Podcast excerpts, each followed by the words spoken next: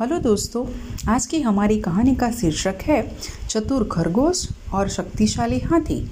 बहुत समय पहले की बात है। जंगल में झील के किनारे हाथियों का एक झुंड और बहुत से पशु पक्षी रहते थे। सभी एक झील का पानी पीते, व उसी से नहाते। एक बार कई वर्षों तक वर्ष, वर्षा नहीं हुई। बारिश ही नहीं हुई। गर्मी के कारण सभी छोटी झीलें, तालाब सूख गए दूर दूर तक कहीं भी पानी नज़र नहीं आता था। कई जानवर प्यास से मरने लगे। हाथियों को भी चिंता हुई कि अगर पानी न मिला तो वे भी प्यास से मरने लगेंगे। उन्होंने अपने राजा से जाकर कहा, महाराज, हमें जल्दी जल्दी से जल्दी पानी खोजना होगा। उसके लिए हमें कहाँ जाना चाहिए? सभी हाथी सोचने लगे। हाथी राजा ने उन्हें अलग अलग जगहों पर पानी खोजने का सुझाव दिया। सभी हाथी अलग अलग दिशा में पानी खोजने निकले। उनमें से एक को पास के ही जंगल में पानी से भरी झील मिल गई। हाथी राजा ने सभी हाथियों को वहीं चलने का आदेश दिया। झील के रास्ते में खरगोशों के कई बिल थे। यहाँ वहाँ सब जगह पे खरगोश ही खरगोश थे। हाथियों को पता नहीं चला और हज़ारों खरगोश उनके पैरों तले कुछ ले गए। खरगोशों के राजा ने झट से एक सभा बुलाई। उसने खरगोशों से कहा, हाथियों का एक चुन यहाँ से रोज गुजर रहा है। उन्होंने हमारे कई दोस्तों को मार दिया है। हमें इस मुसीबत का जल्दी से जल्दी कोई हल निकालना होगा। एक चतुर व बहादुर नन्हे खरगोश ने आगे आकर कहा, महाराज, आप मुझे संदेश वाहक बनाकर भेज दें। मैं काफ, बाकी सब कुछ योजना के अनुसार संभाल लूँगा। बड़ा ही चतुर खरगोश था वह। झील पर पहुंचकर वह एक पहाड़ी पर चढ़ गया और वहाँ से चिल्लाया, ओ हाथियों के राजा!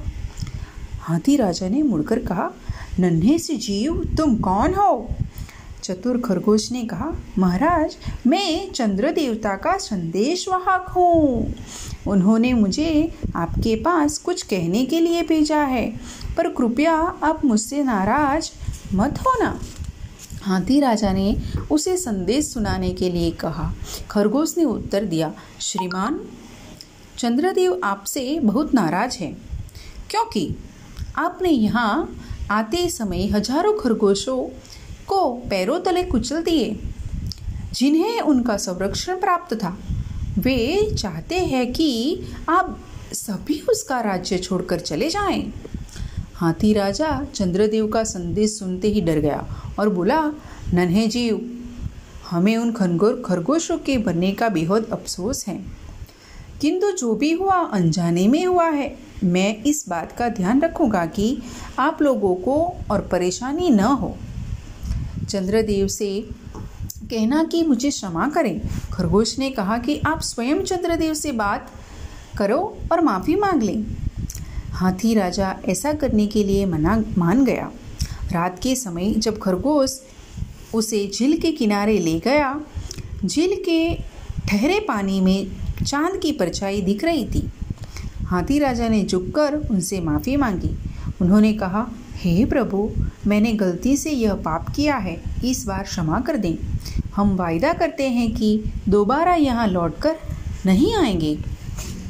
हाथी राजा ने अपने साथियों के साथ चटपट चटपट व वह स्थान छोड़ दिया। इसके बाद खरगोश खुशी खुशी रहने लगे। तो बच्चों, ये कहानी से हमें क्या शिक्षा मिलती है?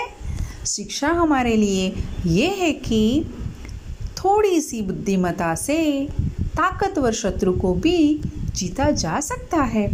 धन्यवाद।